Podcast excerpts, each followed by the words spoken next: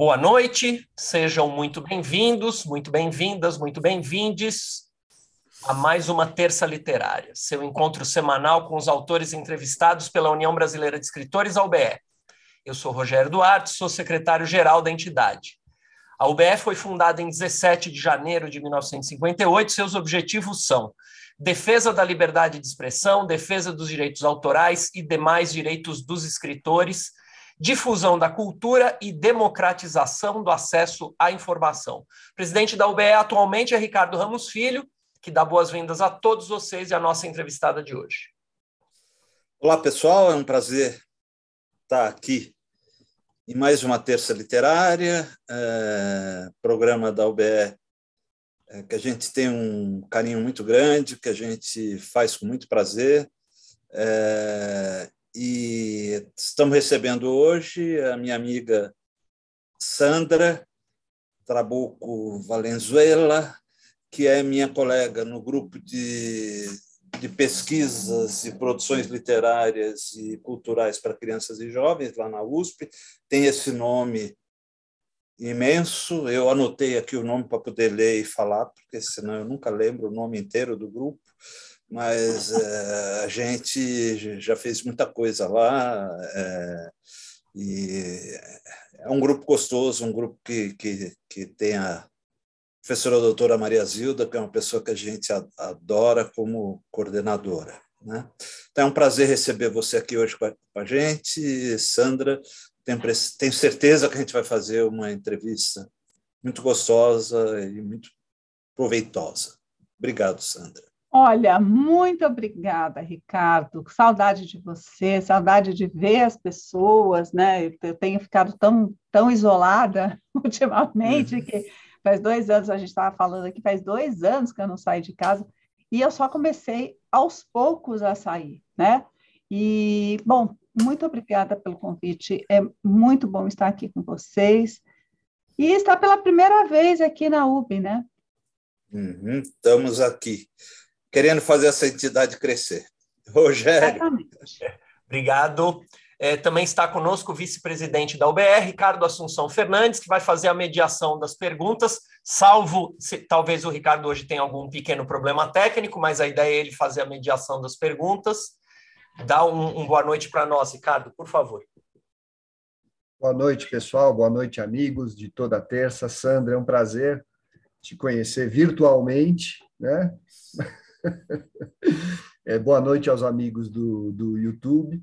E, como o Rogério falou, é, eu vou mediar as perguntas depois da entrevista do Ricardo. Então, se vocês quiserem perguntar, já podem digitar tanto aqui no chat do, do Zoom, como no YouTube, e que depois da entrevista do Ricardo eu vou coordenar essas perguntas com você, tá bom, Sandra? Obrigado, uma ótima entrevista.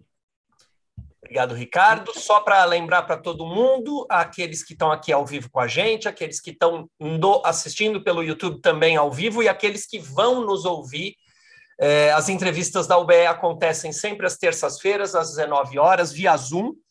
A sala é aberta para todo mundo, né? A gente estava falando disso. Quem quiser assistir pelo Zoom também pode participar, fazer as perguntas pelo microfone.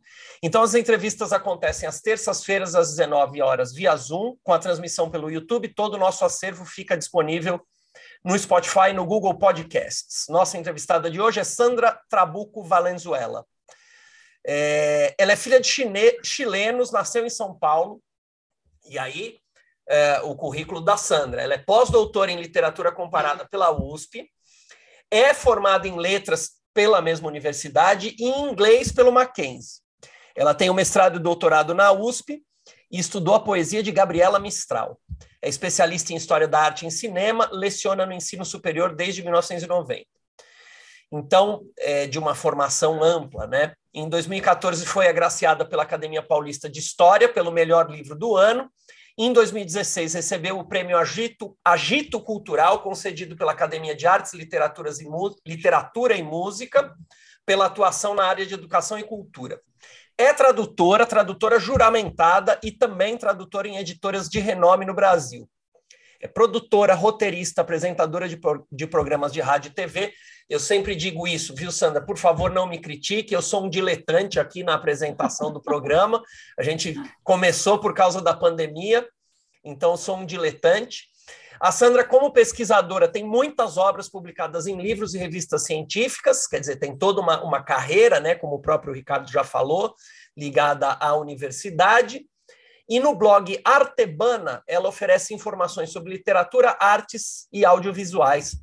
Além de... Arte bacana, deixa eu te corrigir uma coisinha. É arte bacana, eu acho que eu mandei errado ah. ou alguma coisa aconteceu. É, é arte bacana, vou arte até colocar bacana. aqui.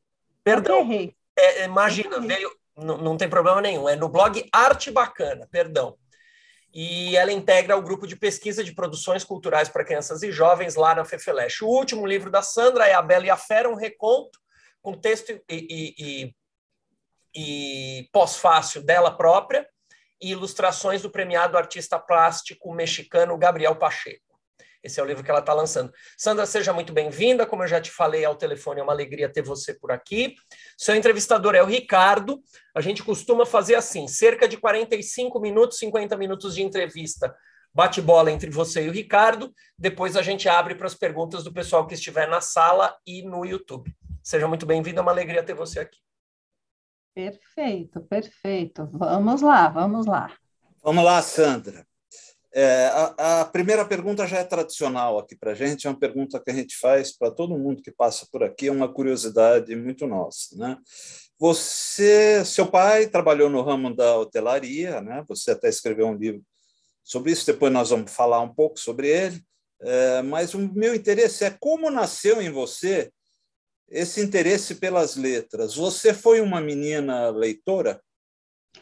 Ah, eu acho que sempre é assim, né, Ricardo? Hum, olha, é, eu, eu cresci, minha família é chilena, né? Pai e mãe chilena. O Chile tem uma tradição leitora né, é, é, desde sempre, é uma tradição, né? Então, eu me lembro que a minha mãe era, primeiro, uma contadora de histórias. Minha mãe gostava de contar histórias.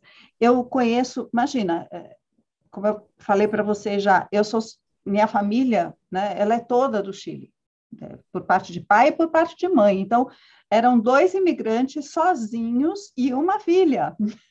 e eu não conhecia ninguém da minha família.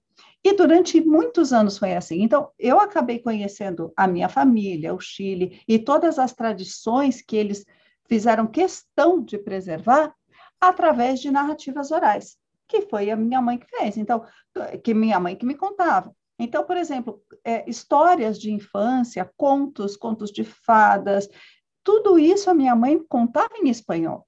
Então, eu fui, é, a minha primeira língua foi o espanhol. Só depois que eu entrei na escola que eu comecei a falar português. Né? Então, todas essas histórias tradicionais que a gente tem, de fábulas, de contos de fadas e de, do, da, da própria história familiar, sempre foi em espanhol. Uhum. Portanto, quando eu entrei na escola, eu aprendi outro idioma, que eu aprendi a língua portuguesa, mas é interessante é, que, como imigrante, a gente não tem essa, especialmente quando criança, você não tem essa, essa, esse momento de adaptação. Você entra lá e, assim, é, a coisa é meio líquida, né? Você vai se adaptando e vai e não percebe. Você só consegue ver que existem diferenças culturais quando você já é mais adolescente, né? quando você já tem condições de analisar as diferenças. Então, foi, foi muito interessante. E desde então, o primeiro livro, retomando aí a, a, essa coisa de será que eu era uma leitora? O primeiro livro que eu tive nas minhas mãos foi um presente que a minha mãe me deu, que ela lia para mim poemas de Gabriela Mistral. Olha que legal. então, foi o primeiro livro. E, e, eu tenho ainda guardado. É um livro já muito antigo e que eu faço questão de preservar com muito, muito carinho. E a partir de então, eu comecei a ler poesia. Minha mãe, quando ela. Então, o teu, morava... teu início foi com poesia?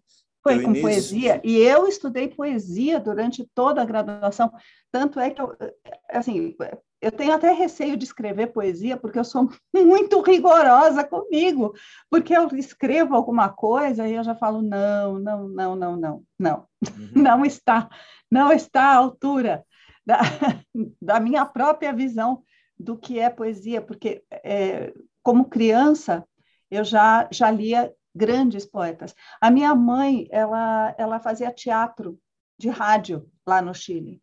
E uma das coisas que ela fazia era fazer leitura de poesia, né? Sarau, de poesia através do rádio. E ela fazia, ela continuou com essa prática mesmo aqui no Brasil, já que ela não podia ter a, a emissora de rádio, não é que nem hoje que nós temos aqui, né? Essas telinhas maravilhosas.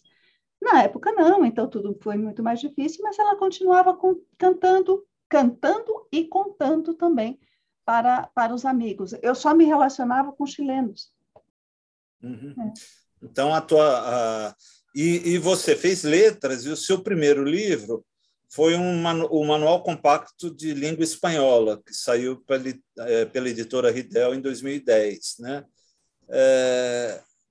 Emendando um pouco no que você ia falando, fala um pouco da sua relação um idioma, né?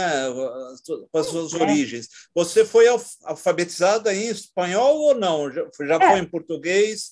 Mas você, o teu primeiro, a tua primeira língua foi espanhol, falando espanhol, em casa. Espanhol. Né? Só depois que eu comecei a falar é, em português, tanto é que tinha coisas que eu nem que eu descobri na escola, como como se dizia e que era diferente, coisa e tal. Mas assim, é, a, a minha primeira relação com a língua com a língua e com a escrita, né? Foi em língua portuguesa. Eu fui alfabetizada em língua portuguesa, mas eu só falava em espanhol. Então foi todo um aprendizado na escola. E por incrível que pareça, antes de entrar na escola de língua portuguesa, minha mãe me pôs para estudar inglês. Então eu aprendi português. junto, praticamente junto com inglês. Uhum. E assim, eu não quero fazer mexer, mas é, na época, é, 1969, não era permitida a entrada de crianças não alfabetizadas em escolas de idiomas. Por incrível que pareça, hoje é tão natural uma coisa assim, mas em 69 eu entrei, claro que era uma outra linha de trabalho, não é o que é hoje, né? Era uma escola pequena, na época se chamava Pink and Blue. Uhum. Hoje é a grande, né? É muito grande. É. Então, mas naquela época havia uma pequena escola chamada Pink and Blue, que ficava ali na, na Dona Veridiana, e ali uhum. é, a dona, inclusive do método, que trouxe o método dos Estados Unidos, é, ela fez um teste, ela disse para minha mãe, bom, vamos testar, porque nunca tivemos aqui uma, uma criança não alfabetizada tentando aprender inglês, então a gente vai ver o que que dá. E deu certo, porque eu fiz o Pink and Blue inteirinho, e não confundi, porque diziam, ah, essa menina fala espanhol, vai aprender inglês e não sabe português. Daqui a pouco ela vai misturar tudo, não vai saber nada. Né? Imagina, criança não é, é. Pois é, criança não é assim. Basta ver na Europa como é que as crianças são educadas, né? Então, minha mãe teve essa visão e ela me colocou e eu aprendi. É, e assim, é, é na escola é que eu comecei a escrever língua portuguesa, tanto é, né, você falou desse livro aqui, ó, não sei se dá para ver, ixi, Tá, Dá, tá deu, botando? agora deu. deu agora ver? deu. Agora está dando. Tá, peraí, deixa eu ver a se A capa é a capa com que, que ele foi publicado. Né? É Exatamente. Então, esse daqui é o Gramática da Língua Espanhola, é, Manual Compacto da, da, de Gramática da, da Língua, Espanhola. espanhola é. Esse daqui foi o primeiro livro solo que eu escrevi, né? Porque tem muito, muitos, muitos outros livros, mas que eu faço capítulos e tal e são da área mesmo Agora, esse é um livro grande, né? Um livro que tem umas 400 páginas. Né? Um Exatamente, é, é, é livrão é, de gramática. É, né? É. Só que, assim, até então, eu, eu sou tradutora há muitos anos. Eu comecei a traduzir, eu tenho, nossa, eu não sei dizer exatamente quantos livros traduzidos eu tenho, mas são mais ou menos uns 30 livros publicados por editoras, Cortês, Paulinas, Sesc, Senac, e de diversas áreas. É, diversas áreas não, vamos restringir isso à área de humanas, uhum. porque eu não me arrisco a traduzir é, nem biológicas, nem exatas, porque não, Fica não difícil, é minha né? área de muito, é... Não, não é. é minha área de conhecimento. Então, muita coisa eu traduzi para Cortês, até hoje eu faço traduções para Cortês, para, né, em breve vai sair também uma tradução para Sextante. Eu gosto muito de traduzir, e, assim, eu acho que é um aprendizado, a cada tradução é um aprendizado. Então, eu trabalhei muito com a área de filosofia e pedagogia na Cortês. Né, a gente perdeu o Cortês recentemente, né, querido? Hã? E a gente perdeu o Cortês recentemente, o querido. Olha, é, é uma é. pena, assim, é uma perda enorme. É, né? eu também acho. E, e enfim, hum. estamos acumulando perdas, né? Nestes é isso aí, é isso aí. Né? Mas que legal. Então, uh, e esse livro continua sendo adotado? O, esse livro de gramática ele é adotado pelas escolas, né, do, do sul do país, né, porque é um livro é um livro que traz assim, de formação, é né? De formação e de autoestudo. Inclusive, uhum. é muito surpreendente, porque às vezes a gente perde um pouco a ligação com o livro, né? Você até uhum. esquece uhum. que você escreveu. Uhum. Mas, e é bom quando a gente olhando... se surpreende com o direito autoral que entra, né? Não é? Mas, assim, no caso deste aqui, da, da... eu entrei de repente falei, nossa, vou dar uma olhada nas críticas, até da Amazon, de, de né? Porque é isso que a gente tem, né? É, nossa, eu me surpreendi com as críticas, porque como ele é voltado para autoestudo, hum, uhum. nossa, fiquei muito feliz, muito feliz. E é uma coisa que eu já escrevi que, que eu não trabalho mais é, tão, tão, é, tão próxima, né? A, a uhum. língua espanhola. Eu dou aula ainda de língua espanhola, dei aulas de língua espanhola até, até um ano atrás, né? Durante a pandemia, dava aula na FATEC, mas agora já acabou o contrato, né? A gente tem aqueles contratos temporários lá na Patec, mas agora eu já não estou dando aula de espanhol. Legal, Sandra. Bom, e aí você, você começou com esse livro, né, em 2010, aí você mudou completamente de assunto e foi por uma, por uma experiência que, na minha opinião, fascinante, né? Creio que é, acho que deve ser projeto pessoal, né? É, se escreveu Imagens da Hotelaria na cidade de São Paulo. Foi publicado em 2003 pela editora do Senac São Paulo. Né? Isso, livro que, isso. E esse livro, que em 2014 te deu o prêmio literário José Celestino Burru, né? É, concedido pela Academia de História de São Paulo. O, li o, livro mostra né, uma São Paulo hospitaleira, observa a cidade até os anos 80. Né? É, foi um trabalho já de pesquisa, a pesquisadora sempre esteve presente. Como foi escrever esse livro? Olha, é, para mim foi um grande prazer e um grande desafio. Eu demorei cinco anos para escrever esse livro. É, hum. Assim, era todo fim de semana caçando coisas em cartões postais, arquivos, tirando fotos do centro da cidade. É esse aqui. Agora é um livro lindo, um né? Um livro muito Agora, bonito. É, um é, ó. Ele é bem, bem, e ele é muito rico de imagens, tá? Uhum. Então eu, eu eu, eu fiz o seguinte, olha, meu pai era hoteleiro, ele tinha uma coleção de cartões postais. Aí, assim, um dia ele me disse, ah, eu quero muito fazer é, um livro sobre história da hotelaria. Eu falei, nossa, que bacana e tal. Mas meu pai era estrangeiro e, e assim, ele não tinha uma, uma formação acadêmica para fazer pesquisa e nada disso. Acabou que ele juntou muito material, recortes de jornal, mas tudo um, um tanto desorganizado.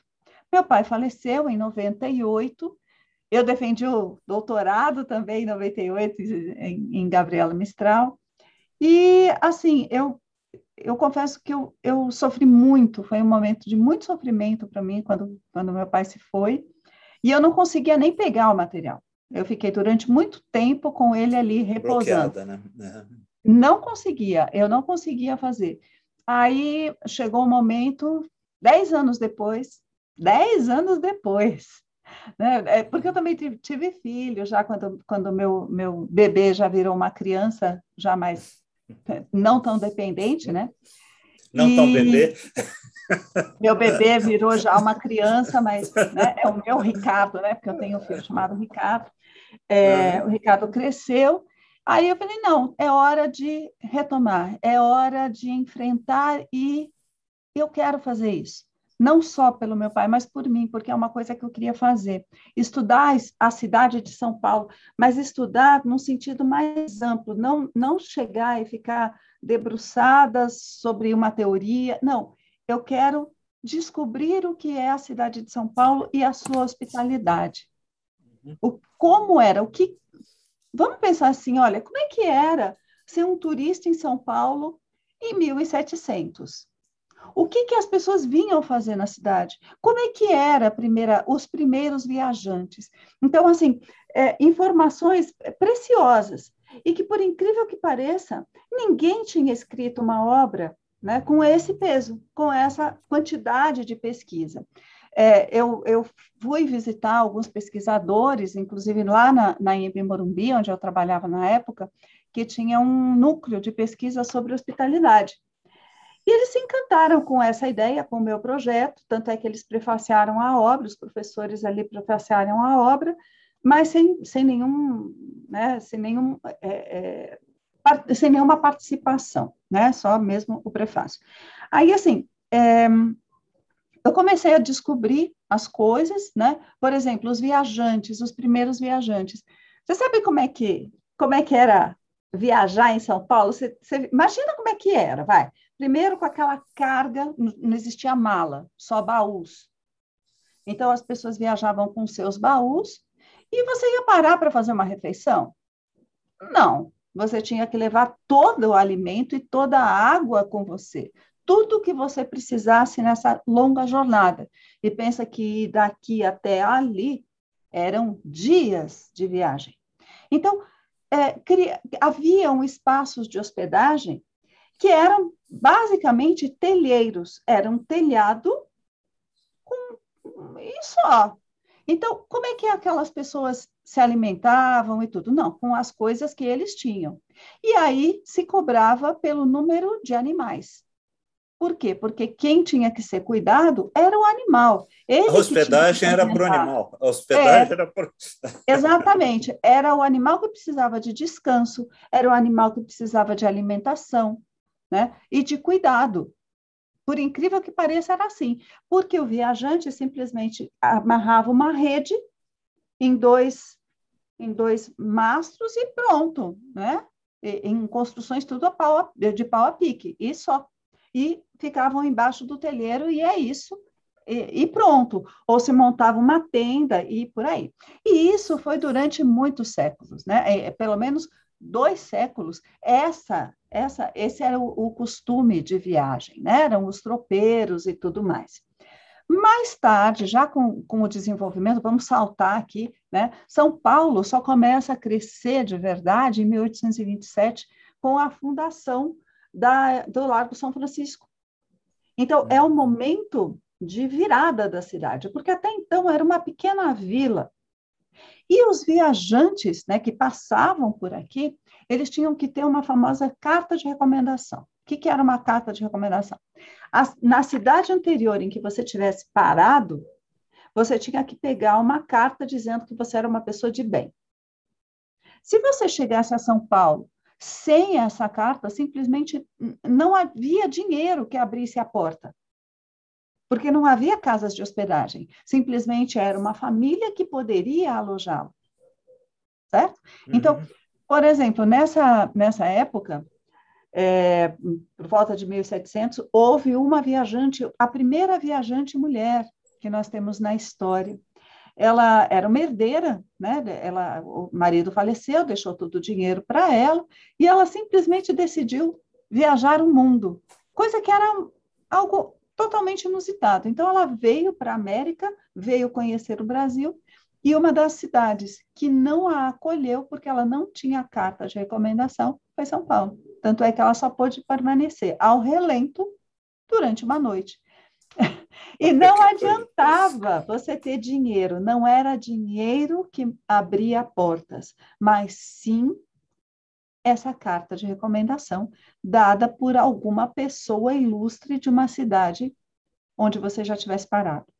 Então, toda essa, essa questão, assim, a cidade de São Paulo começa a se abrir para a hospitalidade é, com a chegada dos estudantes vindos de do Largo do, São, do Largo de São Francisco. Exatamente, porque não eram só alunos também endinheirados, sim, mas você precisava de condições mínimas né, de hospedagem. Então, é, a gente pensa na hospedagem, hoje é muito comum você falar, ah, eu vou comer alguma coisa, mas uma casa de hospedagem havia diferenças, a casa que tinha como dar, oferecer o alimento, casas que tinham até, até uma, uma questão de higiene. Então, havia isso, era um problema. Né? Uhum. Onde você vai se alimentar? Não havia restaurantes. Então, você tinha que contar, sim, muitas vezes com uma pensão que aí temos um espaço diferenciado. Por quê? Porque a maioria dos proprietários dessas primeiras pensões eram estrangeiros. Porque eles já tinham essa vivência na Europa. Já existia lá. Né? É, é. E aí, muitas vezes, acontecia também do, do dono da casa falecer. E quem ficava responsável era a senhora. Então, era uma das poucas assim, ocupações que as mulheres de bem poderiam ter. que legal, muito legal. Que bacana ser. E, e assim, foi realmente um, uma coisa que um pouco fora do que você viria fazer depois, né? Até porque completamente diferente de qualquer coisa que eu já coisa tinha que já, já, tinha feito, né? Tanto antes quanto depois, né? Exatamente. É, é, são cinco é, anos que eu vivi com isso, mas foi um momento de muita felicidade para mim, porque uhum. tanto era a questão do meu pai, mas também por mim, porque uhum. eu sempre quis estudar a cidade de São Paulo porque eu acho que é uma uhum. cidade extremamente acolhedora, diversa e, ao mesmo tempo, monstruosa. Ela é, é. bela e a fera, ao é, mesmo tempo. É, é verdade, é verdade. Legal, Sandra. Em 2016, pela Chiado, você surgiu com o Once Upon a Time da literatura para a série de TV. É, você já estava fazendo programa de rádio mega séries na rádio Olha ele aí. Esse eu tenho, eu precisaria achar na minha. Ah, você tem, você tem o de hotéis também. É, tem, tem, tem, Ó, dentro, ali atrás deve estar. É, tá aí nessa bagunça. É, quando eu for arrumar agora em janeiro, eu vou achar. É, mas você já estava fazendo o programa de rádio Mega Séries é, quando você escreveu esse livro? Né? É... Bom, Deixa eu te contar. Então, esse livro para mim foi um divisor de águas. O livro da hotelaria, porque eu descobri que eu queria fazer pesquisa e eu queria escrever. Tanto é que tem algumas crônicas dentro desse livro. Tem crônicas minhas. Então, por exemplo, uma das crônicas que eu trago dentro desse livro é, é o momento, por exemplo, é, é uma crônica mais no sentido de memória. É, Muitos aqui devem se lembrar do incêndio do Andraus. Lembram sim, do, do, incêndio do Andraus, do, de, lá da Pirani? Eu morava é. lá pertinho, né, da Pirani. E é, eu fui assistir o incêndio, porque toda a cidade, todo mundo que vivia... Parou para ver, né? Parou para assistir, porque era uma coisa, assim, além de, de assustadora, nunca havia acontecido nada parecido na cidade. Né? Foi uma comoção. E era muito perto da minha casa, tanto é que eu conseguia ver o prédio da minha casa, né? Então, eu me lembro que foi um dia que eu tinha que ir ao dentista, então meu pai não conseguia me levar ao dentista, então ele foi ver lá na Avenida São João, me colocou no colo e, e eu via. E quando começamos a ver tudo que estava acontecendo, meu pai foi embora e foi é, buscar sacos de leite. Lembra que antigamente o saco, tinha sacos era saquinho, de leite? Era saquinho. Era né? saquinho né? de, um, de um litro, né? Tinha leite A, leite B hum. e leite C. Os mais, ah, mais experientes vão lembrar dessa, desse momento. E pelo rádio se pedia para as pessoas que estavam ali, né? que levassem isso até a Praça é, Duque de Caxias, onde está o Caxias com a escultura grande que ficava perto lá da, da antiga estação rodoviária. Então, é, a gente levava esses pacotes de, de leite para lá. Então, tem uma pequena crônica é, das memórias que eu guardei, porque para mim, eu era pequena, eu era muito menina ainda, mas foi uma coisa muito chocante. E a impressão que eu tenho que, que eu relembro detalhes, eu lembro de detalhes daquele dia. Lembro das pessoas é, chorando e tudo mais, e virou uma coisa, é, uma comoção, né? Eu lembro muito, muito bem do que aconteceu. Então, eu escrevo e outras, outras coisas ali da minha experiência também, porque é, aí eu, eu já tínhamos mudado desse, desse livro, mas eu vou falar uma outra coisa. Meu pai costumava, é, meu pai era um hoteleiro, ele foi, quando ele, quando ele se aposentou, em 97, ele era o hoteleiro mais antigo da cidade de São Paulo. Então, ele conhecia toda, todo mundo da hotelaria e tal. E ele, sempre que havia uma inauguração de um hotel, um restaurante de hotel que abrisse, tal, ele me levava, a minha, a minha mãe, nós passeávamos em hotel. É, então, é uma vivência um pouco diferente, né? Porque muitas pessoas falam, ah, vamos passear, em, vamos conhecer um restaurante. Não, meu pai me levava para conhecer dez junto com a minha mãe. e ali conhecíamos os restaurantes e, e, e, que tinha muita, muita vida ali, né? Naquele espaço. Uhum. Pois bem, então, eu conheci muitos desses hotéis e dentro do livro eu também relato memórias que eu tenho é, por exemplo, do antigo Hotel São Paulo, que ficava na, na Santa Efigênia, da, da porta pantográfica que tem lá, é, é, hotéis como o Comodoro, que tinha ali obras de arte, não é? é? obras de arte da Semana de Arte Moderna, porque aquele era espaço né, da, da Mansão Quirial. Então, quando foi demolida a Mansão Quirial, que deu espaço à, à, à Semana de Arte Moderna, né, era a casa onde se, se gestou a, a semana, né, o movimento modernista de 22, é, o hotel construído ali, um prédio gigantesco, guardou elementos da casa. Então a gente foi conhecer e tal. Então eu vou relatando experiências assim. Né? Uhum. Isso me fez querer escrever. E eu disse: não mais, não mais só viver. É, eu adoro dar aula, mas chegou uma hora que não era suficiente eu acho que para quem, quem é escritor, entende perfeitamente o que eu estou dizendo. A palavra fica presa. Chega um momento que você não pode mais evitar o ato da escrita. É uma necessidade que há de expressão. Então, eu devo a essa obra essa se conhecer como escritora, né? Exatamente.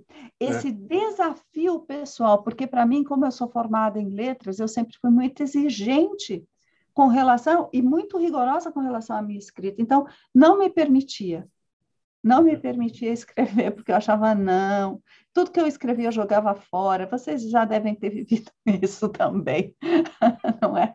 Então, é, é tudo que todo. eu jogava fora e tal. Então, foi o primeiro momento. E quando eu escrevi o Once Upon a Time, esse daqui é o hum. meu pós-doc, né, o pós-doutorado, que eu disse para mim, é, esse livro eu publiquei em 2013. Aí, em 2013, nesse ano, é, eu resolvi que eu ia sair e fazer um, um ano sabático. É, eu deixei a universidade em que eu dava aula, pedi afastamento sem remuneração durante um ano. Eu falei, é o que eu quero. Eu vou dar um jeito na minha vida. Aí eu fui procurar e cheguei até é, os contos de fadas, lá no grupo de pesquisa, produções literárias e culturais para crianças e jovens, e fui acolhida pela Maria Zilda, com um projeto que era estudar os contos de fadas, que foi uma coisa que eu sempre quis fazer. Eu sempre quis estudar literatura infantil, não é à toa que eu tomei como objeto de pesquisa Gabriela Mistral, e, e fiz todos os cursos da Nelly Novaes Coelho na época, né, que ela implementou a, a cátedra, digamos assim, né, de, é, de, de estudos da literatura infantil e juvenil, posso dizer que foi no Brasil. Né? Ela é uma pioneira no Brasil e eu tive a oportunidade, a honra, não só de tê-la nas minhas duas bancas de mestrado e doutorado, mas eu consegui fazer todos os cursos de graduação com ela. E isso ficou, deixou uma marca muito forte em mim. E aí eu voltei para a USP, só que voltei para a USP não mais para é, fazer algo que eu desejasse, que eu sonhasse, não mais com aquela, porque muitas vezes quando a gente entra para fazer mestrado e doutorado, você tem todo um, um rigor de alguém dizer para você o que pode e o que não pode. Quando você faz o pós-doutorado é outra, é outra relação. Né? É. Mas então, Sandra, eh, mas quando você escreveu Once Upon a Time, você já estava trabalhando com, com, séries de TV? Você já me perguntou isso, eu não respondi, desculpa. É, é não, é na, na, verdade é, foi esse aqui que me abriu tem, as portas. Você tem um programa na Rádio Brasil Online, né? Mega Brasil Online, né? De, Exatamente. De, sobre séries, né? É isso, é isso. E, e como você foi da, da, da, da literatura para as séries? Então, com esse eu, livro? Com esse livro aqui, porque é o seguinte, para mim foi uma surpresa. Eu acho que quando a gente lança um livro, a gente nunca sabe onde ele vai caminhar, porque ele é um filho que vai e ganha o mundo, não é? Então, uhum. ele vai caminhando e ele vai traçando seus próprios rumos. Então, é, eu fui fazer um lançamento dessa obra num congresso na, na Federal de Santa Catarina. Né? Fui para Florianópolis, a linda Florianópolis, cheguei lá, vamos fazer o lançamento, fui fazer a apresentação e tal. De repente, eu tinha levado alguns exemplares, eu tinha levado uma malinha, né, para vender, né? Sabe? Sabe aquela vida de escritor que precisa levar os seus livros? Pra... É, foi lá, eu levei e tal. E é, eu levei um banner. Sentei, de repente eu comecei a ver que havia filas de jovens, jovens que eu nem imaginei que pudessem se interessar por este livro, porque ele é um livro que analisa a transposição dos contos de fadas para a série Once Upon a Time, que naquele momento estava em sua segunda temporada. Por isso, o meu livro só analisa a primeira, porque quando eu escrevi, é, né, a série estava, estava no seu início. Então, quando eu, quando eu lancei, é, foi, foi 2000, foi lançado em 2015, então já estava até é, duas ou três temporadas no ar. Teve uma comoção, tinha meninas que gritavam, eu nunca tinha visto coisa parecida. Eu falei, gente, como assim? Os meus livros acabaram. Eu nunca pensei, né? Que, que esse caminho fosse interessante, inclusive como que abrisse outras portas. É, eu acho que eu estou sendo bastante saudosista aqui, né? Mas eu vou continuar nessa linha porque é, é o momento que nós temos a oportunidade de falar. Do mesmo jeito que eu lia muito quando criança, é, eu era muito também de ficar em casa. A gente brincava na praça, né, na rua, ou ficava em casa, né? E a gente assistia séries. Eu não assistia novelas na minha casa não se assistia novelas, nós não tínhamos essa tradição nem esse costume. Então, nós assistíamos enlatados. Missão Impossível, vocês assistiram Missão Impossível? Perdidos no Espaço, Canon, Havaí 5.0, e todas essas séries muito antigas, séries mesmo que a gente. Eu ainda sou do tempo do Bonanza, é tudo que não é do seu tempo. Não, mesmo. Bonanza. Bonanza. Não, era criança, eu assistia Bonanza, passava no canal 7. Eu nem Cheyenne, Cheyenne, tudo. então, eu assistia tudo isso. Então, desde é, o Cavalos Falante, vocês chegaram a assistir? É tão raro alguém que se lembre dessa série. Eu, eu é, lembro. Papai sabe tudo e tal. Papai... Então. Hazel. Hazel, sim feiticeira de Neon Gênio, e por aí vai. Né? Uhum. São muito boas recordações. E é, só que eu tenho uma memória de criança muito firme, muito boa. Acho que é melhor do que a minha memória de, de coisas recentes. Aí eu falei, puxa vida, eu gosto muito e eu sempre gostei de cinema. Meu marido é professor de cinema, eu já trabalhei também em produção de audiovisuais. Aí eu pensei, puxa, é, séries. As pessoas gostam de séries e justo era um momento de, de crescimento do streaming. Então, Once Upon a Time e os Contos de Fadas me abriram essa porta. Então, eu comecei a, a pensar em séries não mais só como um produto audiovisual, mas pensar na transposição de séries que fossem inspiradas em livros e que foram levadas a, a, a, a se tornar, seja streaming, seja filmes. Mas no meu programa, eu trabalho especialmente com séries que sejam inspiradas em obras literárias. Legal. É, Sandra, eu acho que a gente, não sei, eu acho que a gente já conversou sobre isso sim, no grupo de estudos. Eu sou um fã de, das séries de TV, né? É, com certa culpa, né? É, porque, embora eu leia muito, eu sei que eu leria muito mais se não fossem as séries. Né? É, elas me tomam um tempo de leitura precioso. Né? É, mas você já gravou programas, no teu programa de rádio, sobre Outlander com a Flávia Reis, nossa colega do grupo de estudo, né? É, já gravou Sex Education, Bom Dia Verônica, Anne with E, Elite, Dark, Criminal Minds, La Casa de Papel, Game of Thrones, This Is Us, The, Hand, The Handmaid's Tale, é, novamente com a, com a Flávia, Trapped, Grey's Anatomy, todas essas séries eu vi do começo até o fim. Conheci muitas outras, né? Eu sou realmente um maníaco por série, né? Assistiu mais Só do que eu, então. É, não, eu assisti todas e tô, eu assisto série, eu estou assistindo umas séries que nunca ninguém nem ouviu falar. Eu estou vendo uma série russa agora. Dizer, Qual? Então, Better eu... Than Us? Já assistiu não, Better é... Than Us? É uma série russa espetacular de não, ficção Não, científica. não vi. Eu estou vendo uma... É alguma coisa do tempo. É, é, é uma série é, que tem uma peste na Rússia, começa a morrer gente. É um negócio meio trash. Bem, é meio trash. né?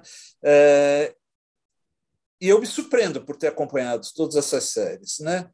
O que, que é isso? Que paixão é essa? É, o que, que é esse fenômeno? Porque eu ainda me surpreendo com ele. Eu acho que quando eu era pequeno, né, bem antes do, do streaming, é, os enlatados, algumas séries faziam sucesso, mas não é o que é hoje, né? Não é nem se tem a, a, a técnica que tem hoje, a produção que tem hoje e tudo, mas é, eu vejo que, no meu caso, é, é, é realmente uma paixão. É, eu não consigo ficar sem. E eu acompanho, às vezes, duas, três, quatro séries ao mesmo tempo. Né? Quer dizer, então, estou sempre vendo série. O que, que é isso? É a paixão do contar, né? A Sherazade contando capítulo a capítulo e a gente vê de novo a mesma história. Quantas vezes você já não assistiu a mesma história nas séries com versões diferentes? Então, assim, isso é típico, é, é do ser humano, né? é o narrar, é o contar, é a delícia do contar de novo e mais uma vez. Então, quando nós assistimos, é, tem muita gente que assiste novela, né? Eu não costumo assistir novela, não sou, não sou uma não, não sei, não, não é a mesma coisa. Eu gosto mais de assistir séries. É, eu não assisto canal aberto. Assim, né? É, mas hoje, porque a gente assistia antes. Ah, assistia, assistia. Porque, olha, no passado, a gente tinha essa possibilidade de assistir novelas ao invés de séries. Mas eu assistia séries, eu gostava de séries. Mesmo séries brasileiras também a gente assistia, né? Mas eram muito mais raras não era não era a quantidade, né? Porque existe todo mundo. Malu mulher, né? Essas coisas. Assim. Exatamente, mas é, e de é. qualidade, né? Tanto é. é que é uma Malu mulher na década de 80 é uma revolução do feminino, é. quem diria, né? Regina quem Duarte. Diria? Quem diria? Quem diria? Bom, mas enfim, o mundo muda e ela foi uma representação naquele momento, ela representava o feminismo, né? um, um, um movimento feminista da liberdade e da independência da mulher, naquele momento, pelo menos. Pois bem, hoje, quando a gente assiste séries, a gente está revendo a mesma história. Quando você me fala de viagens no tempo, ah, uma vez você me contou que estava assistindo, até acho que o, o dos zumbis, o, o ah, eu é, assisto, Walking Dead, Walking, Walking Dead. Dead. e tal. Ah, ainda não então, acabou, né? Ainda está ele não acaba, né? Porque o zumbi não morre nunca. ah, eu gosto muito, eu gosto muito. Aí tá. Então, se você for pensar, esses temas são temas recorrentes, não só nas séries, mas viagens no tempo. Eu, eu trabalhei durante. Você é, viu o Dark? Vocês assistiram? Alguém assisti o Dark. Eu assisti. Eu assisti. Dark é uma série espetacular, é uma série alemã que teve três temporadas. Você sabe que o Dark eu assisti e eu, eu, eu brigava com a minha mulher, porque é, é, eu sou, às vezes, eu sou meio burro assim, para acompanhar as histórias. Né? Eu chegava para minha mulher, parava e falava: agora você vai me explicar o que, que está acontecendo, porque eu não estou entendendo nada. Né? Aí ela falava: não, é isso, ela me explicava e tudo. Aí apertava o play e continuava. Porque eu acho uma série muito difícil. Ela é difícil, ela é complexa e, e ela tem um envolvimento tanto com, com mitos, com religiosidade, mas também vai falar da viagem no tempo. Né? Então, tem toda uma, uma carga de física, de componentes da física ali, né? Que são importantes. Então, eu fui fazer um trabalho, eu fiz apresentações, eu fiz com. Nossa, fiz um monte de, de, de coisas em função dessa série. E se você for ver, tem toda uma onda né, de séries sobre viagens no tempo, filmes e séries sobre isso. E aí, se você vai ver, Puxa vida, vocês assistiram o Túnel do Tempo? Eu assistia, mas aí era legal, porque é, um, é, é, mexer com o tempo de uma forma mais tranquila, né? O Túnel do Tempo. Nossa, super. Eles só caíam em furada, né? É, e literalmente, porque quando eles viajavam no e tempo. E o Túnel do Tempo caíam. parece, né? Parece que era um. Era uma série para a época considerada cara, né? Parece que quem Muito fazia cara, a série quase tinha... quebrou, né? Por causa disso. Exatamente, tinha efeitos especiais. Então, tinha muito. Então, quando eles caíam, lembra que eles viajavam no tempo, eles não sabiam onde eles caíam, mas eles só caíam em, em coisa ruim. Eles caíam é. no Titanic, no meio da Revolução Francesa. Era a do só... Titanic é muito legal. Era muito legal. Você assistiu umas 20 vezes, eu assisti a Titanic. Então, é... mas se você for ver, né, é... eu, eu adorava, porque eu assistia aquilo do Titanic e eu corria para os livros de história para ver o que tinha acontecido. E foi muito, assim, eu lembro que muitos episódios eu fazia exatamente isso.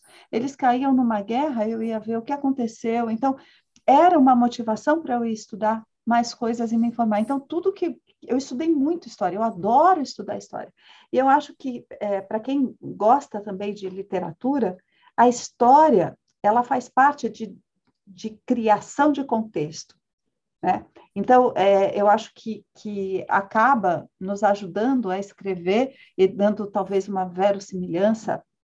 Aqui eu estou chutando, eu estou até, até colocando coisas aí para ver se vocês, se vocês concordam ou não. Mas é, estudar história é algo que nos traz, especialmente, não necessariamente a história oficial, porque hoje a gente tem toda essa linha do Felipe Arrier e tal, que, que, é, é, que traz a história não do vencedor, mas do, da pessoa comum, dos comuns, né? Então, hoje a gente tem séries de livros assim que eu gosto muito, né? Gosto uhum. muito porque isso nos ajuda a entender contextos e assim você cria contextos para suas obras também, é, uhum. é, que são mais realistas e aí vai. Uhum.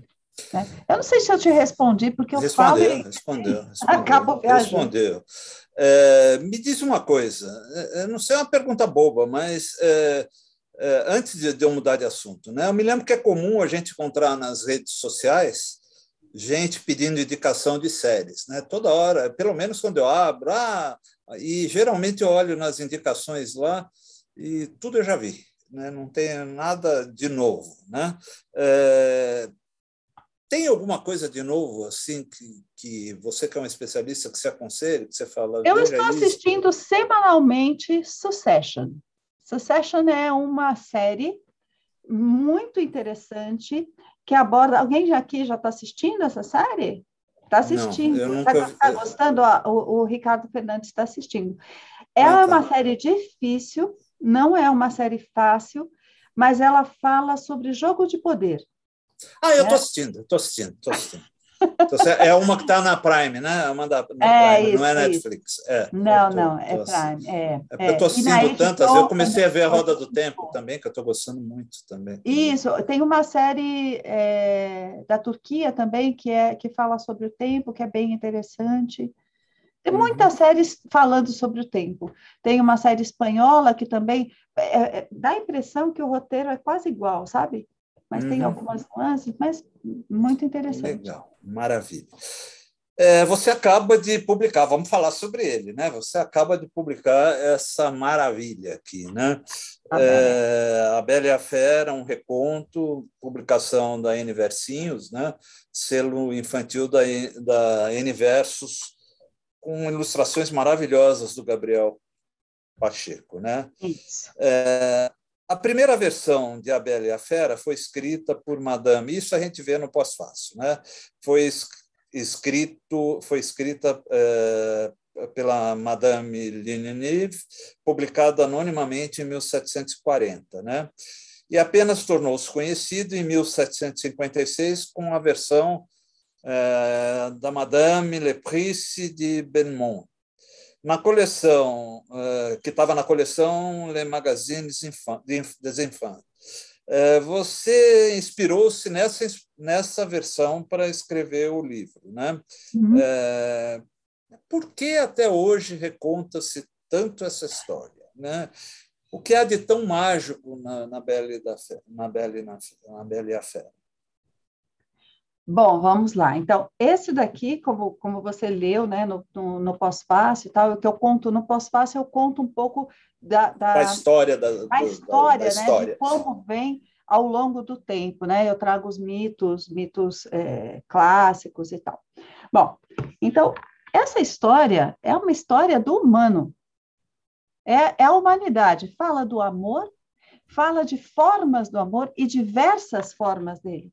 Então, desde o amor é, paterno, amor da filha pelo pai, você também tem um, o amor pelo, pelo diferente, o amor que não pode, que, que não tem uma, um molde. O que é o amor ao belo? O que é o belo? Né? Então, é, é são, são coisas que estão presentes na literatura, na, nos mitos, ao longo né, da, da história da humanidade e em todas as culturas. Inclusive, quando eu estava pesquisando, porque assim, a gente faz uma pesquisa enorme quando você escreve qualquer coisa e tal, né? Olha, acabei de ver aqui o Toreiro. O Toreiro está fazendo pergunta. O Toreiro, você sabe que o Toreiro foi meu colega ah, é? de faculdade, mas assim, é, é, que não é só colega de faculdade, ele era colega do meu grupo, a gente fazia os trabalhos juntos. Então, foram quatro anos de convivência contínua com o Toureiro. O Toureiro é um grande, grande colega, um grande amigo. Bom, Eu então... fazia o trabalho, né? É, quem quiser que acredite, não é? Ele chegou, ele é tão cara de pau que abriu a câmera. deslavada assim. pois é. Então, quando a gente, a gente é, vai escrever um livro, assim, a gente pesquisa muito é, coisas inclusive fatos reais que inspiraram a Madame Beaumont e Madame, e Madame de Villeneuve, que é a primeira versão de 1740, que houve um casamento real né? que uma, uma rainha da Espanha obrigou a uma jovem da corte espanhola a se casar com um rapaz que ele tinha um aspecto meio, meio animalesco, porque há toda uma, uma questão de uma doença, né? hoje é visto como uma doença, em que é, crescem pelos no rosto e tal. E que a menina não sabia, ela foi, é, disseram para ela, você se casa, e ela se casou e só conheceu o noivo no momento do do matrimônio, da, né, da, do matrimônio. Na hora H. Das bodas. A menina desmaiou. Isso tudo está registrado na história.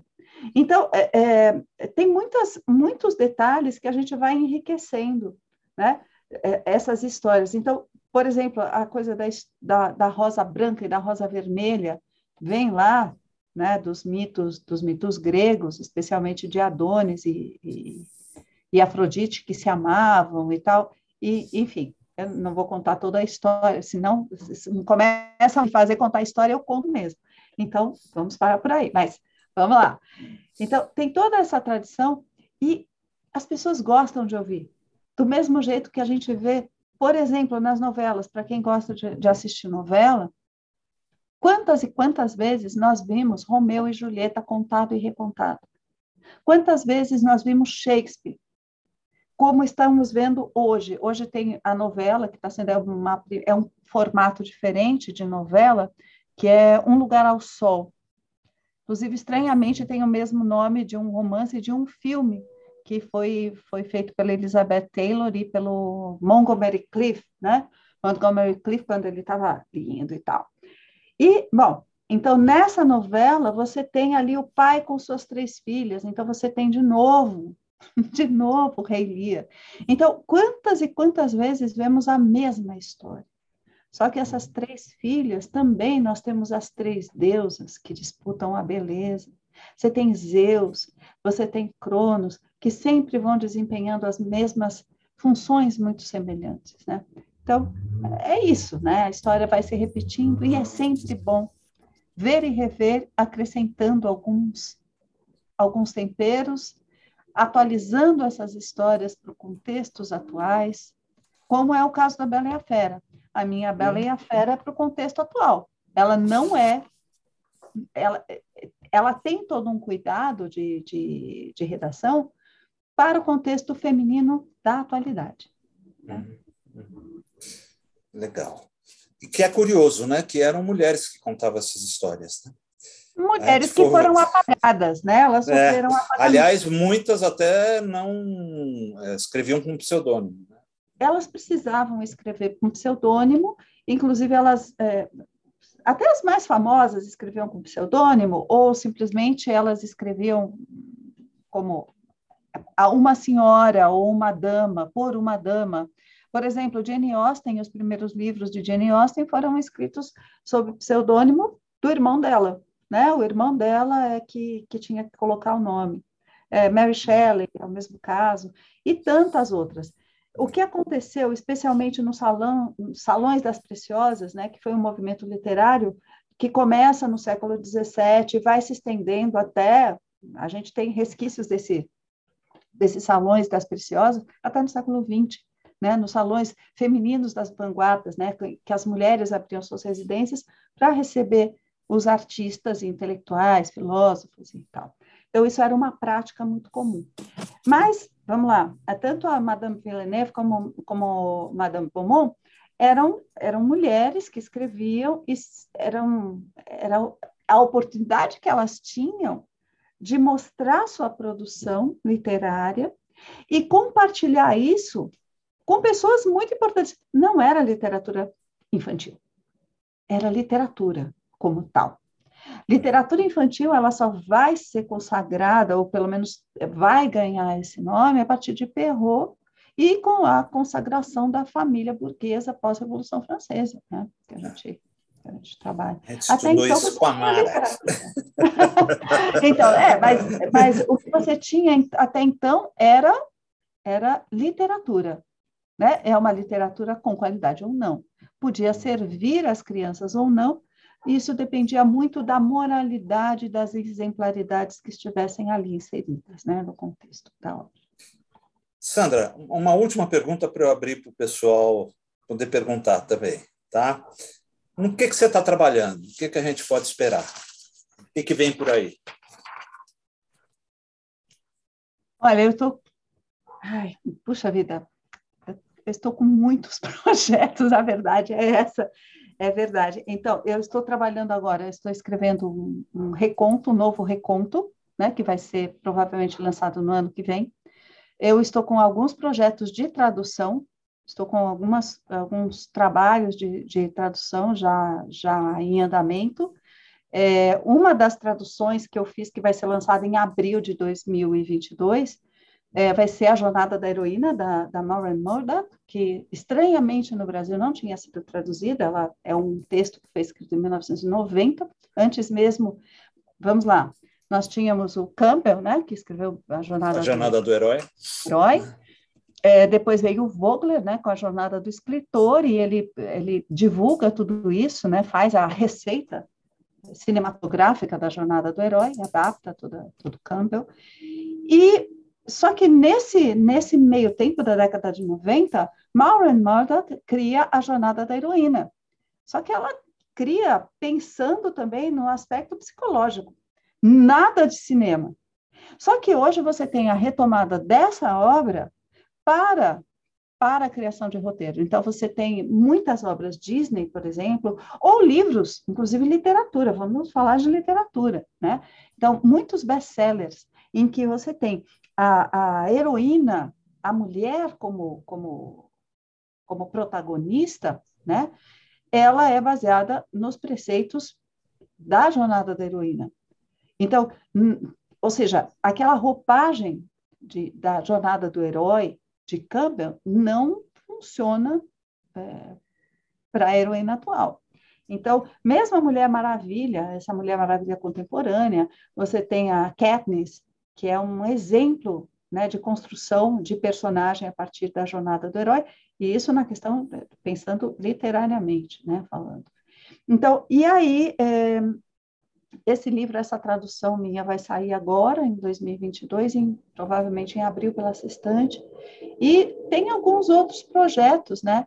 Provavelmente, é, é que fica meio difícil também a gente falar muita coisa, porque você sabe que tem a parte editorial que não, não a gente não, não pode falar muita coisa. Se você não puder Mas, falar, assim, não fala. É. Não, não, não, não, é isso tudo bem. E assim, hum, obras, obras que a gente vai traduzir, uma já está pronta, né? Vai ser em algum momento publicada, eu espero, está em espanhol, né? Eu traduzo para o espanhol, então tem algumas obras.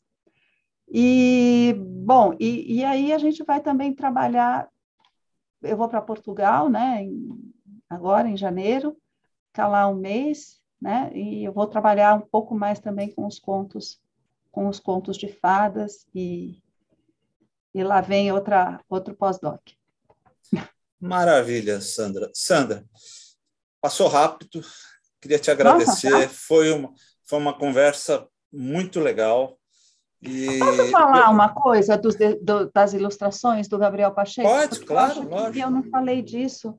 Olha, Pode falar. É, eu gostaria de mostrar, para quem não conhece a obra, e Gabriel Pacheco. Gabriel Pacheco é um ilustrador mexicano que ele vive ele é maravilhoso. Ele mora na Itália. Ele é diretor de uma academia de arte voltada exclusivamente para a ilustração de livros infantis.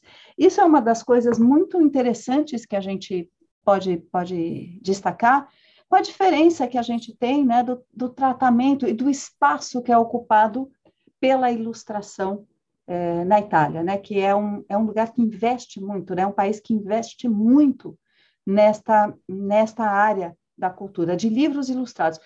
Quando a gente fala de livro ilustrado, né, e vai falar com editoras, é tudo muito mais difícil. Né? É muito mais difícil, porque nós não temos essa tradição. É muito difícil você dizer, não, é um livro ilustrado para adultos. Ou é um livro ilustrado como esse, que não é só para adultos. Ele conta uma história, é um conto de fadas, né?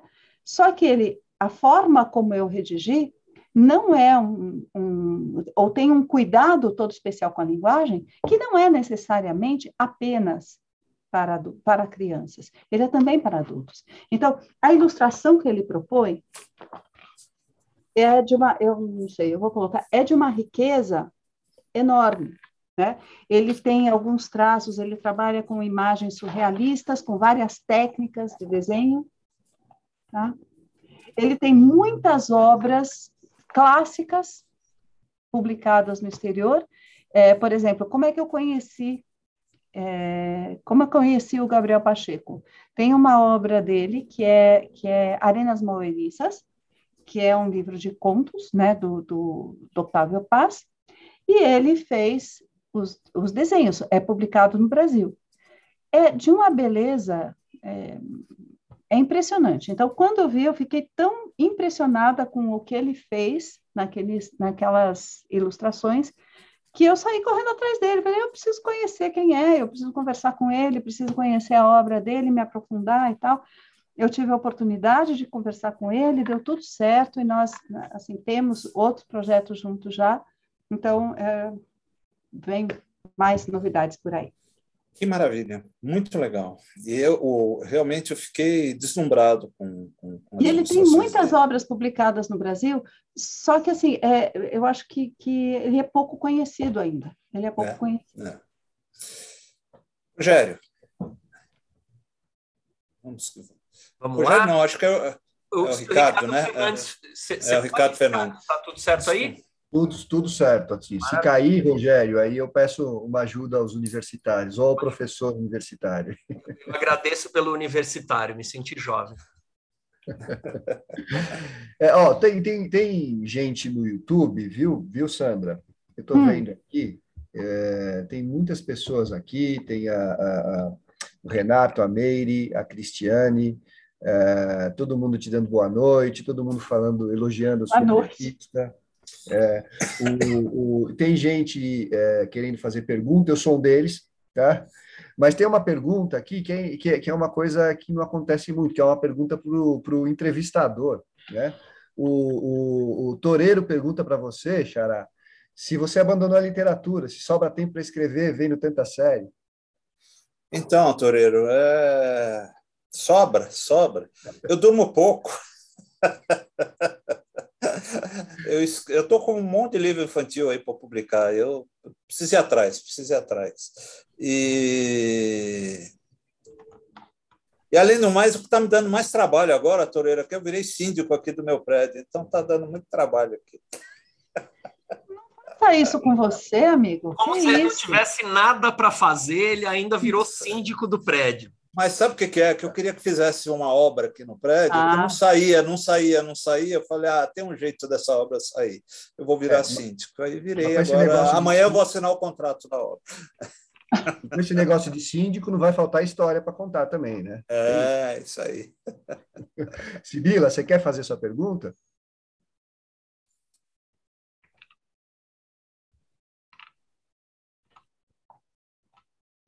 Oi. Você tá, a, a, gente não está te ouvindo. A gente não está te ouvindo, Sibila. Mas o microfone dele está aberto. Está é. ouvindo agora? Tá bom? Agora sim. Tá. Uh, então, uh, Sandra, acompanhei bastante o teu, teu primeiro livro que você apresentou aí sobre a iconografia paulista, muito interessante. Mas eu queria fazer uma pergunta, aliás, queria pedir uma, uma colocação sua sobre o que você falou mais no final, uh, sobre a tradução da obra. Eu, eu, fico assim muito preocupado, muito atento. Eu, eu li alguns livros em outro idioma que não português e eu não encontrava nesse outro idioma o vocábulo correspondente ao português. Pega, pega o Graciliano Ramos, para aproveitar o, o, Ricardo aqui, né? Como, como ele lê em francês, inglês, ou enfim, alemão, é, se os vocábulos que existem lá não existem cá, e vice-versa. É, então, eu queria que você falasse um pouco dessa, dessa dificuldade da tradução né, de, de, de, literatura, principalmente uma literatura muito carregada de regionalismos, né? E, e não uma literatura mais globalizada, mas é, centrada no regionalismo. E só para aproveitar, meu querido amigo Ricardo Fernando, deixa eu só encaminhar uma outra perguntinha aqui para já. Uh, e, e, também tem uma, uma, Vocês falaram um pouco da, das, das séries, e, e, tem uma série brasileira que eu. Talvez você possa falar um pouco, para mim foi uma, uma obra-prima da transposição de, de, um suporte para o outro, que é a Grande Família, do, do Vianinha, né, do, que é uma obra inicialmente de teatro e transposta maravilhosamente bem para a televisão. Né? Então, queria que você falasse um pouco dessa, dessa dificuldade de transpor de, de, de um suporte para outro, de um idioma para o outro, né? E, como diria o Humberto Eco, os vocábulos nem sempre são correspondentes do outro idioma, né? Então, eu gostaria que você me, me ajudasse um pouco nesse sentido. E espero, só para completar, te encontrar lá na, na USP qualquer dia, que eu tenho um programa lá na Rádio USP sobre mitologia, né? Ah, e, que delícia! E, assim que pudermos voltar a entrar na USP, quem sabe a gente se vê por lá. Obrigado. Muito bem, muito obrigada pela pergunta. É, assim, tem várias partes, né? Vamos lá. Vamos falar primeiro da tradução. É, você falou que a questão do regionalismo é difícil, mas não é só do, é, do, do, do regional. Vamos lá. Por exemplo, tem um, um, texto de Sor Juana Inés de la Cruz. Vocês conhecem o Sor Juana? Sor Juana, a gente estuda, o pessoal de espanhol, né, Toreira? A gente faz, ou pelo menos você deveria ter lido lá na faculdade, Sor Juana Inés de la Cruz. Pois bem, Sor Juana, é, ela escreve, é, ela é um, falando sério agora, Sor Juana é um ícone né, da, da literatura hispano-americana, ela é um, uma mulher, uma freira, que vai para o convento e começa a escrever textos filosóficos, mas ela é barroca, filosóficos, e ela, ela é barroca no sentido extremo da palavra, né? Então, quando, quando pensem numa redação como se fosse o Padre Vieira escrevendo. Como é difícil traduzir Padre Vieira? Pois é, ela escreve poemas. Então, é, ela é muito mais difícil de se traduzir. Tanto é que nós não temos traduções em português dos poemas de Sor Juana, mesmo ela sendo né, dos, de 1600. Porque cada verso é um e que brinca com, com, com duplo sentido de palavras em espanhol. Então, a cada verso, nós teríamos uma nota de rodapé. É muito complicado. Então, você, em alguns momentos, você deixa de fruir, né? a fruição do texto, ele se perde, para você poder explicar a tradução. O que, o que isso, é, se de um lado, em termos de rigor acadêmico, é muito bom, pelo lado do leitor comum, fica muito pesada a leitura. Agora, falando dessa questão do regionalismo, tudo tem que ser adaptado ao contexto. Em língua espanhola, por exemplo, quando a gente faz a transposição para o espanhol de uma obra em língua portuguesa, você ainda tem a dificuldade de é espanhol da Espanha ou espanhol latino-americano. Basta ver na, na televisão, né? Hoje no streaming você tem dois tipos de dublagem, dois tipos de legenda, inclusive se é o espanhol latino ou o espanhol da Espanha. Então, você já tem essa, essa questão. Agora, dentro do universo hispano-americano latino, né, você ainda tem essa diversidade. Ou seja, o, o que existe de contexto no Chile não é o mesmo do México. E não é o mesmo da Colômbia, porque a cultura é outra. Então, veja, tudo isso, tudo que eu estou dizendo, simplesmente vem reforçar a questão da dificuldade de encontrar uma terminologia adequada para traduzir especialmente questões de regionalismos. É, é muito conhecido, uma, é muito falado e estudada uma, uma tradução de Guimarães Rosa, né, de Grande Sertão Veredas, em que ela se transformou num grande faroeste. É um bang-bang aquilo lá. Por quê? Porque você não tem como traduzir. Como é que você vai inventar aquelas. São palavras que não existem. São palavras que são criadas e que lembram som, são metáforas, inclusive metáforas sonoras. São, são é, é, às vezes, onomatopeias. Então, você tem que reconstruir. Então, quando você tem um bom tradutor, ele precisa, sim, algumas vezes se afastar um pouco do original para tentar construir um novo contexto. É muito difícil? É. Há um grande risco? Também. Também. Né? Porque você, se você tem um tradutor que não tem a potência, a potência textual de encontrar vocabulários que estejam à altura do autor-fonte, você sempre vai ter uma perda. Então, a tradução, ela é um desafio e você sempre vai ter uma perda pelo menos algo se perde do original. Então, é ilusão pensar que a gente, quando lê um haikai, vai estar lendo exatamente o que foi dito ali, porque o contexto já é outro. Então, quando nós trazemos o nosso contexto, nós já também trazemos uma outra leitura. É uma outra performance do leitor.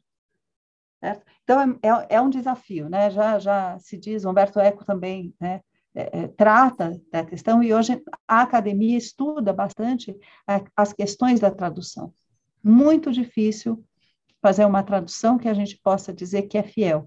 E veja que, é, no meu caso, eu traduzo especificamente, é, eu tenho traduzido também em inglês, mas é, eu trabalho mais com espanhol, tanto como texto fonte, quanto, quanto o texto de chegada. Mas é muito complicado. É muito complicado porque, às vezes, Vou só falar um, uma palavra em espanhol. Sueño. Como você traduz sonho? Sono? Não, é também sonho. Mas ela em espanhol funciona das duas formas. E não precisa explicação para isso. Só que o tradutor para o português precisa escolher se a pessoa tem sonhos ou se ela tem sono. certo? Então, é, é, é uma palavra muito simples, mas que gera um conflito no momento da tradução e que exige do tradutor a escolha. E essa escolha vai depender da sensibilidade e da, da é, mais do que tudo da sensibilidade que o, que o, o tradutor tem nesse sentido. Né? Muito difícil mesmo a sua pergunta. E eu acho que não tem uma resposta única, a não ser que é o desafio. Por isso, o mundo da tradução é repleto de tradutores, uns algumas traduções melhores, que não são necessariamente fiéis 100% ao original, mas que tentam traduzir um, um, contexto. Tem uma tradução que eu gosto muito do, do, do Augusto de Campos, que ele fez uma versão de um poema que é um poema que está em Alice no País das Maravilhas, ele reconstruiu o Jaguardarte. Não sei se vocês conhecem o Jaguardarte, que é um, é um, é um poema nonsense que está em, em Alice no, no, País das Maravilhas. Bom, então ele, ele tem que criar uma série de palavras. Então, era brilhus. As lesmolisas as lesmolisas tovas relvavam e relviam nos gramilvos. Eram minsicais as pintalouvas. E os mimi-ratos davam grilvos. Então, é uma tradução que não é uma tradução. É uma construção que só mesmo um grande poeta conseguiria fazer. E quando a gente vai abordar outras leituras que também traduzem o mesmo texto, ficam tão aquém do original e tão aquém dessa tradução de Augusto de Campos que é isso.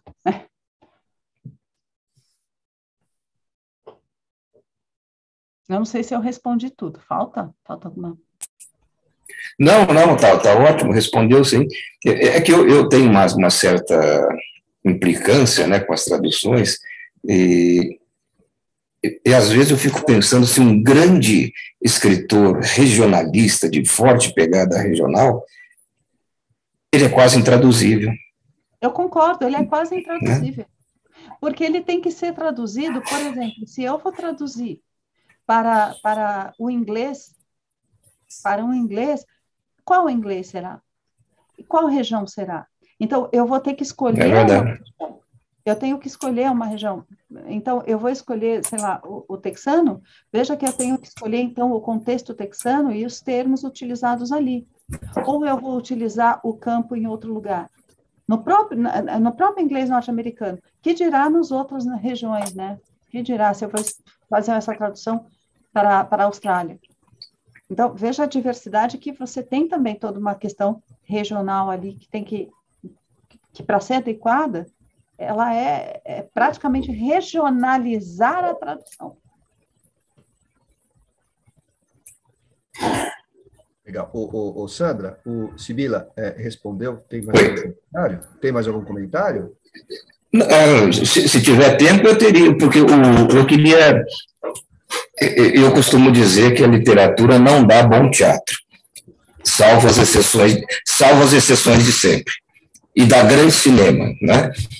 É, e, e, eu queria insistir um pouquinho na, na, na, no, no, na exceção de sempre do, do, da grande família do Vianinha, né? Que vocês falaram muito em, séries, né? Para mim, a série é a série fantástica, a série mãe aí de, de, toda a teledramaturgia, perdão, a dramaturgia, porque ela, ela nasceu e posteriormente a teledramaturgia televisiva e até hoje com grande com grande potencial, né? Uhum. É, eu, eu, eu, vejo tanta dificuldade na, na transposição do, de um texto literário para um outro idioma, quanto na, de, um, de um suporte para outro, né? É, às vezes, algumas pessoas que escrevem literatura me perguntam: oh, será que daria para trazer isso para o teatro e tal? Pode ser como exceção, como regra, não, não, não creio. Era só isso que eu queria colocar. E acho que já ocupei tempo demais, né, Ricardo?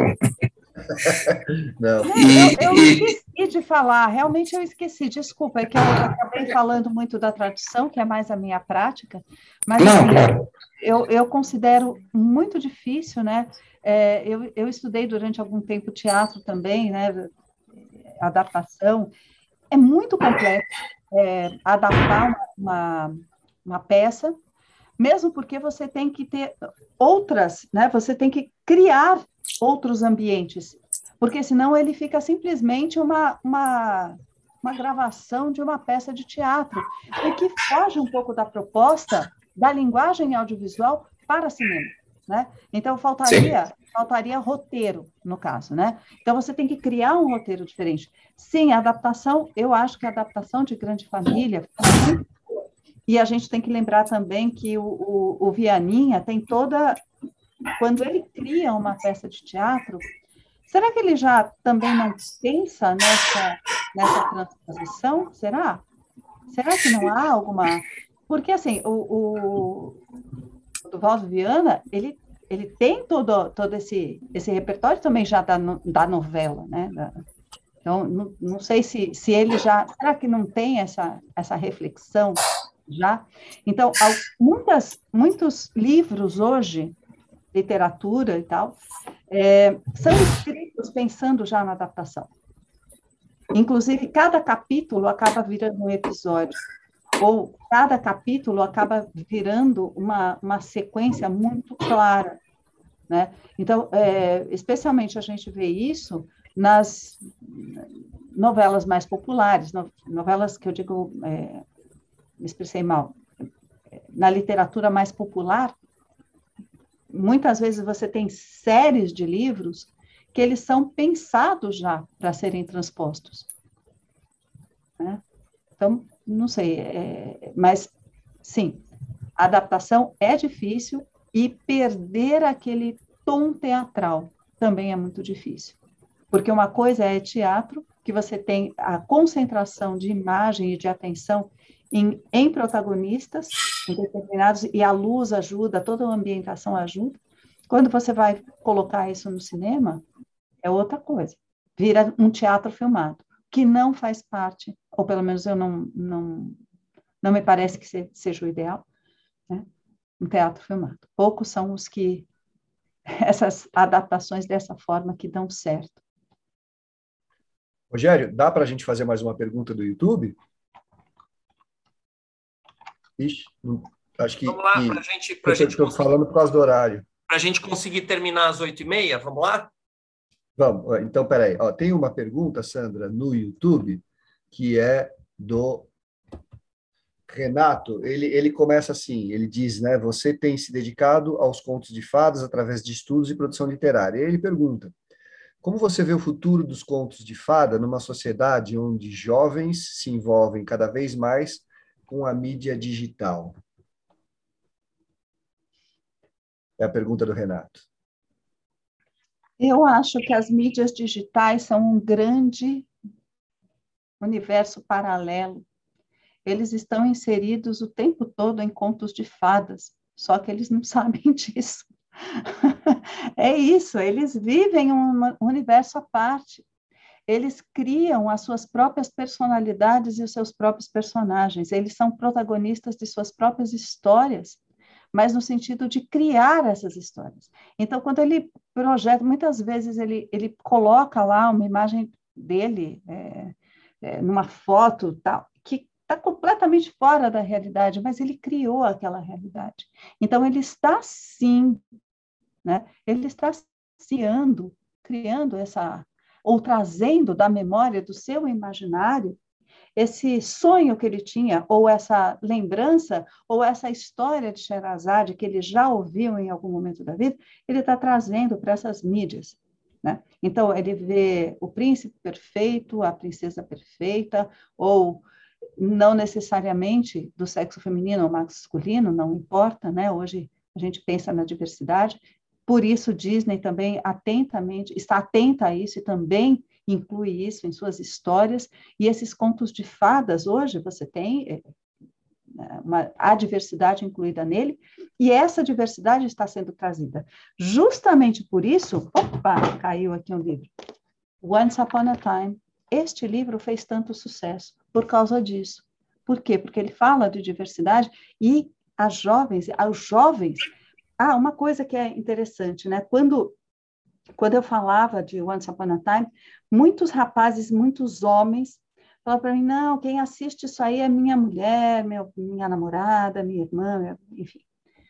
E depois que eu recomendava que assistissem, pelo menos o primeiro episódio, falavam para mim assim: não, eu assisti a temporada inteira. Por quê? Porque contos de fadas falam, como eu sempre digo, do humano. Né? Do humano. Então, os contos de fadas, eles não vão morrer. Eles vão continuar, talvez, com outras roupagens. Quando a gente assiste ficção científica, faz é, no último congresso que a gente fez lá na USP, eu apresentei uma narrativa, uma abordagem de Edward, ou uma leitura de Edward Mãos de Tesoura. Vocês conhecem? Todo mundo assistiu, né? É, todo mundo assistiu. que é Edward Mãos de Tesouras, a não ser uma releitura de A Bela e a Fera? Então, eu faço essa comparação, e se você for pensar com todas essas é, é, histórias que a gente vê, e o próprio protagonismo nas imagens que nós temos da menina que se embeleza, o que, que ela quer ser? Uma princesa? Mas será que é uma princesa comum? Não, é uma princesa contemporânea. Então, é uma releitura de um conto também. É isso. Então, os mitos estão cada vez mais presentes. Se vocês é, virem, tem uma, uma série que se chama Ragnarok. É uma série dinamarquesa, né, norueguesa, não, eu não lembro agora, acho que é norueguesa. É, então, Ragnarok traz é a mesma ideia de Once Upon a Time. Quando vemos, é, isso aqui né, da, da, mitologia nórdica, quando vemos Cidade Invisível brasileira, vamos falar de uma série brasileira que é muito, muito bacana, adaptada, né, é, idealizada pelo Carlos Saldanha e escrita pelo, pelo Dracon, pelo Rafael Dracon e é, pela, pela Carolina Munhoz. Então, quando você pega essa série, você tem a mesma ideia que está em Once Upon a Time. Ou seja, esses personagens dos contos trazidos das lendas brasileiras trazidos para a nossa contemporaneidade. Então, isso é uma, é uma coisa, é uma fórmula recorrente e que nós vemos isso. É passível, inclusive, de análise. Eu sempre digo no, nas, minhas, nas minhas palestras, eu sempre pergunto para os alunos: quem é você? Para os alunos e para quem está assistindo também. Se você estivesse num conto de fadas, quem seria você? Quem é você? Quem é você nesse universo mágico? Como você se enxerga, como você se escolhe? Porque há uma escolha. É uma escolha. Então, veja na Comic Con. Hoje, na Comic Con, as pessoas têm a oportunidade de se transformar no que eles quiserem. E a Comic Con é um sucesso mundial a estratégia de cosplayers, por exemplo, existem até departamentos exclusivos né, na Comic Con, é, atores que vão lá, ou, ou inclusive cosplayers profissionais, que estão investindo numa vida fictícia e vendem isso para os jovens. E, aliás, não só tão jovens, tá? Porque quando a gente vai na Comic Con, tem gente de todas as idades. Né? Aliás, tem menos, menos crianças vestidas de cosplayer do que adultos e pessoas mais velhas. Tá? É isso, não sei se eu respondi. É que eu falo muito aí, eu fico com medo de ultrapassar o tempo. Pelo contrário, tá ótimo. Estamos exatamente no, no, no tempo, tá ótimo, obrigado. Muito bem, Sandra, a gente, para a gente se despedir, a gente faz assim. Eu apresento uh, rapidamente quais são as próximas, as, as, as, próximas entrevistas. Aí, na ordem, se despedem de você. É, o Ricardo Fernandes, o Ricardo Ramos Filho, você se despede de todo mundo e a gente fecha. Pode ser assim? Pode ser assim, pode ser. Então, rapidamente, as nossas próximas entrevistas são essas aqui. Estamos no final do ano de 2021. É, só para colocar aqui para vocês.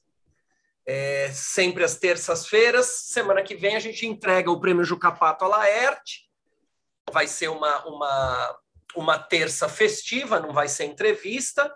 Quem vai entregar para a Laerte o prêmio Jucapato é o vencedor do Jucapato do ano passado, Ailton Krenak. Então, é uma, uma, uma reunião festiva e tal. Eh, Krenak fala um pouco, é, é, Laerte fala um pouco, o Ricardo também fala um pouco. E aí a gente fecha. No dia 14 de dezembro também é festivo. A gente vai entrevistar a Carla Bessa, que foi a vencedora do concurso de contos Ana Maria Martins. É, e aí a gente encerra o ano de 2021. Tá bem? Vamos lá. Ricardo Fernandes, se despedir da Sandra. Sandra, adorei a entrevista, viu? O pessoal aqui, estou vendo pelo YouTube, também adorou. Tinha muitas perguntas aqui é, que a gente vai desenvolvendo, senão só acabaria amanhã, né? Então, olha, só posso agradecer o pessoal todo aqui, muito obrigado aos amigos aqui do Zoom, pessoal do, do YouTube, e, e é isso aí. E espero que tenham todos gostado da entrevista. Obrigado, Ricardo. Ricardo Ramos Filho. Pessoal, muito legal estar com vocês aqui de novo. Legal, Sandra, você está presente. Só assim o toureiro abrir a câmera, ele geralmente vem, mas fica com a câmera fechada. Né? Ele ficou a entrevista inteira com a câmera aberta, o que não é muito comum se tratando do, do. Né? Muito, muito bacana. Né? E, Sandra, muito obrigado. Foi uma delícia a tua entrevista, muito gostosa tinha material aí para mais uma entrevista, viu, de perguntas aí, tá? Eu tenho que confessar que eu não fiz todas as perguntas que eu tinha reservado, tá? Muito obrigado, foi muito legal. Sandra. Bom, é, é o seguinte, é, faltou muita coisa da gente falar. Fiquei com vontade de. A gente sempre que vai fazer uma, uma live, a gente fala assim: ai meu Deus, uma hora, oh meu Deus, duas horas. E nunca dá tempo da gente falar nem metade do que gostaria. Mas, olha, muito obrigada, eu adorei falar com vocês. Bate-papo muito gostoso e fico à disposição. Obrigada pelo convite, gostei muito. Gostei de rever você, Ricardo, gostei de conhecer todos vocês. Obrigada, Rogério. Toreiro, Abriu a câmera. É que assim, eu conheço você, Torino. Ó, aquele me nem tá de pijama. Olha, é consideração total. meu, meu grande amigo, meu, eu tenho assim um carinho enorme pelo Toreiro, mais ou menos. Mas é isso. Mas verdade. Olha, aqui me perguntaram aqui só assim, é, como é que eu fui vestida na Comic Con. Sim, eu fui à Comic Con, sim, eu estive. Eu vi eu, fotos, eu vi fotos. Eu fui vestida assim de Evil Queen, da Queen, da Rainha Má de Regina. Vocês podem ver minhas fotos ali, estão distribuídas por todas as redes sociais. Eu tenho fotos com a Real, né? Aquele, aquela roupa que eu, que eu estava usando, eu importei dos Estados Unidos, da série e tal, porque já que é para fazer a louca, vamos fazer direito, certo? Então, faz bem feito ou não faz. Mas é isso. Então, um olha, desejo ou uma autocrítica? Foi um desejo ou uma autocrítica a sua roupa na Comic Con? A minha roupa na Comic Con foi perfeita. foi perfeita, irretocável. Então, vamos lá. É o seguinte, muito obrigada mesmo, adorei e estou aqui. Fiquem à vontade. Se algum dia quiserem me chamar de novo para falar, estamos aqui e participarei em outras reuniões de vocês. Obrigado, Sandra. Obrigado, Sandra. É, a União Brasileira de Escritores também está de portas abertas para você. Eu tenho dito para todos os escritores: a UBE é a casa do escritor e, portanto, é a sua casa também. Seja muito bem-vinda e volte sempre. E assim a gente encerra as terças, esta terça literária de 30 de novembro até a semana que vem com a entrega do Jucapato. Até semana que vem. Uhum.